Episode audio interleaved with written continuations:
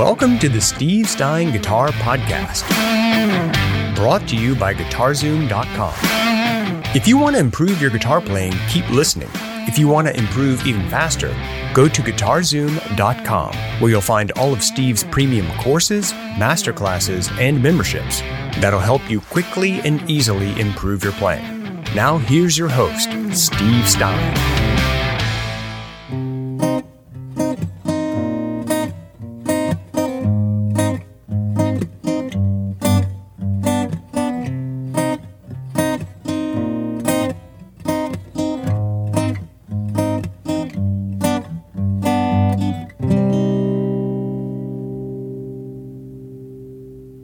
Okay, here's a really fun kind of descending bass line where you're going to keep the chord constant, but you're changing the bass notes around it.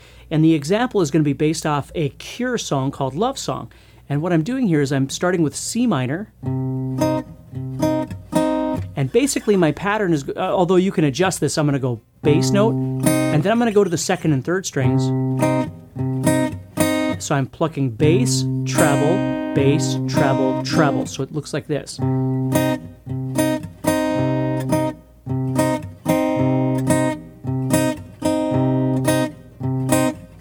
But again, you can adjust that however you like to. So what's going to happen here is when I go, when I play that last one, I want to change my bass note. So what I'm going to do is I'm actually going to physically shift my fingers before I play that last chord. Right here, Instead of playing that, I'm going to shift before I ever get there. Okay, so watch this.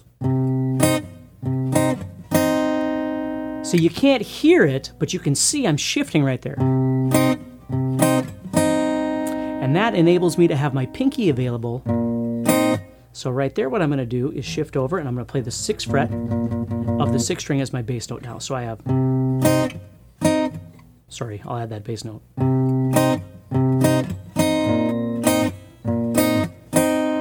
Okay, now I want to go to, and I don't have to shift early to get there because I just, I, when I get done here, I can shift over. So I've still got that same C minor sitting here, but I've got this B flat, or excuse me, A flat in the bass right here. If you're enjoying this episode and you'd like to support the podcast, go to guitarzoom.com and consider becoming a premium member. There are three memberships to choose from. VIP, which gives you instant access to a library of short but powerful courses as well as new bite sized lessons each month. There's also Play Songs that gives you step by step lessons so you can learn to play your favorite songs fast. And finally, there's Masterclass, university level training on everything from soloing to music theory, from blues to home recording. For more info about these memberships and all the premium courses available to you, go to guitarzoom.com. Now back to the podcast. So I have.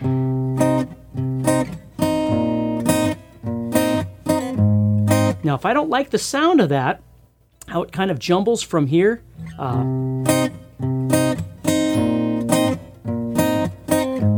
to try and jump over, if it feels too rushed, I could actually shift early like this, like I did on the C minor.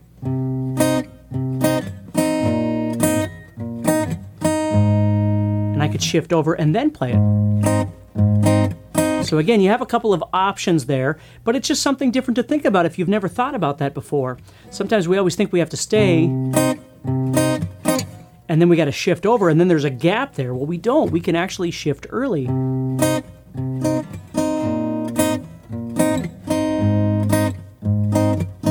Then I'm going to go to a G7 chord. And that there's nothing I could do about, okay? So, shift, shift, and then I got my G7.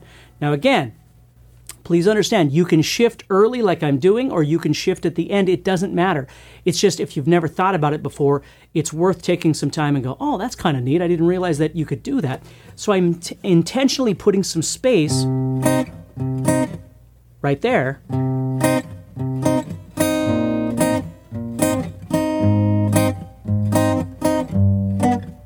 there's not much I can do moving from the um, the C with A flat in the bass or C minor with A flat in the bass, moving to the G7. That I'm going to have to deal with. Okay, unless again I, I decided to skip something or you know something change something about it to make it a little more fluent. That would be okay too.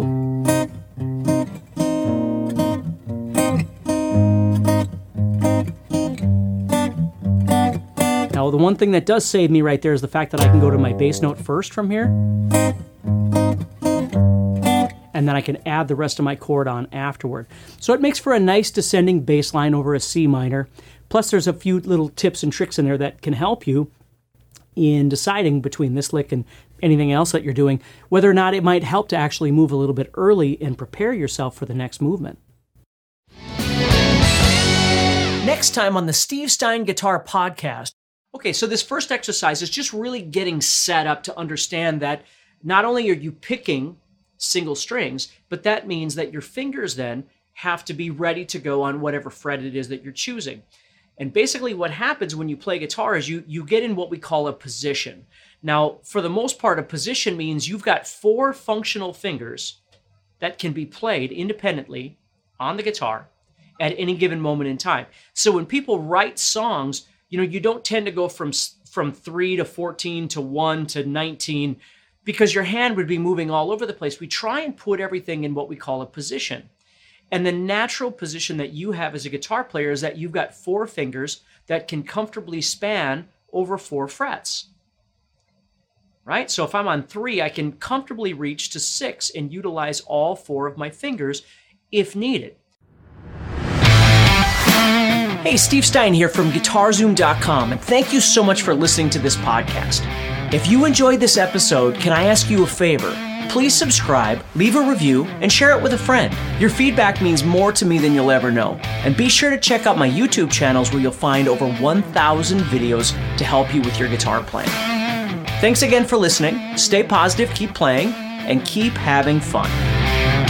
If you'd like some help with your guitar playing but you're not sure how to get started, go to guitarzoom.com and look for the Help Me Choose survey. By answering a few simple questions, you'll get Steve's personal recommendation of the perfect course for you. All this and more is available for you at guitarzoom.com.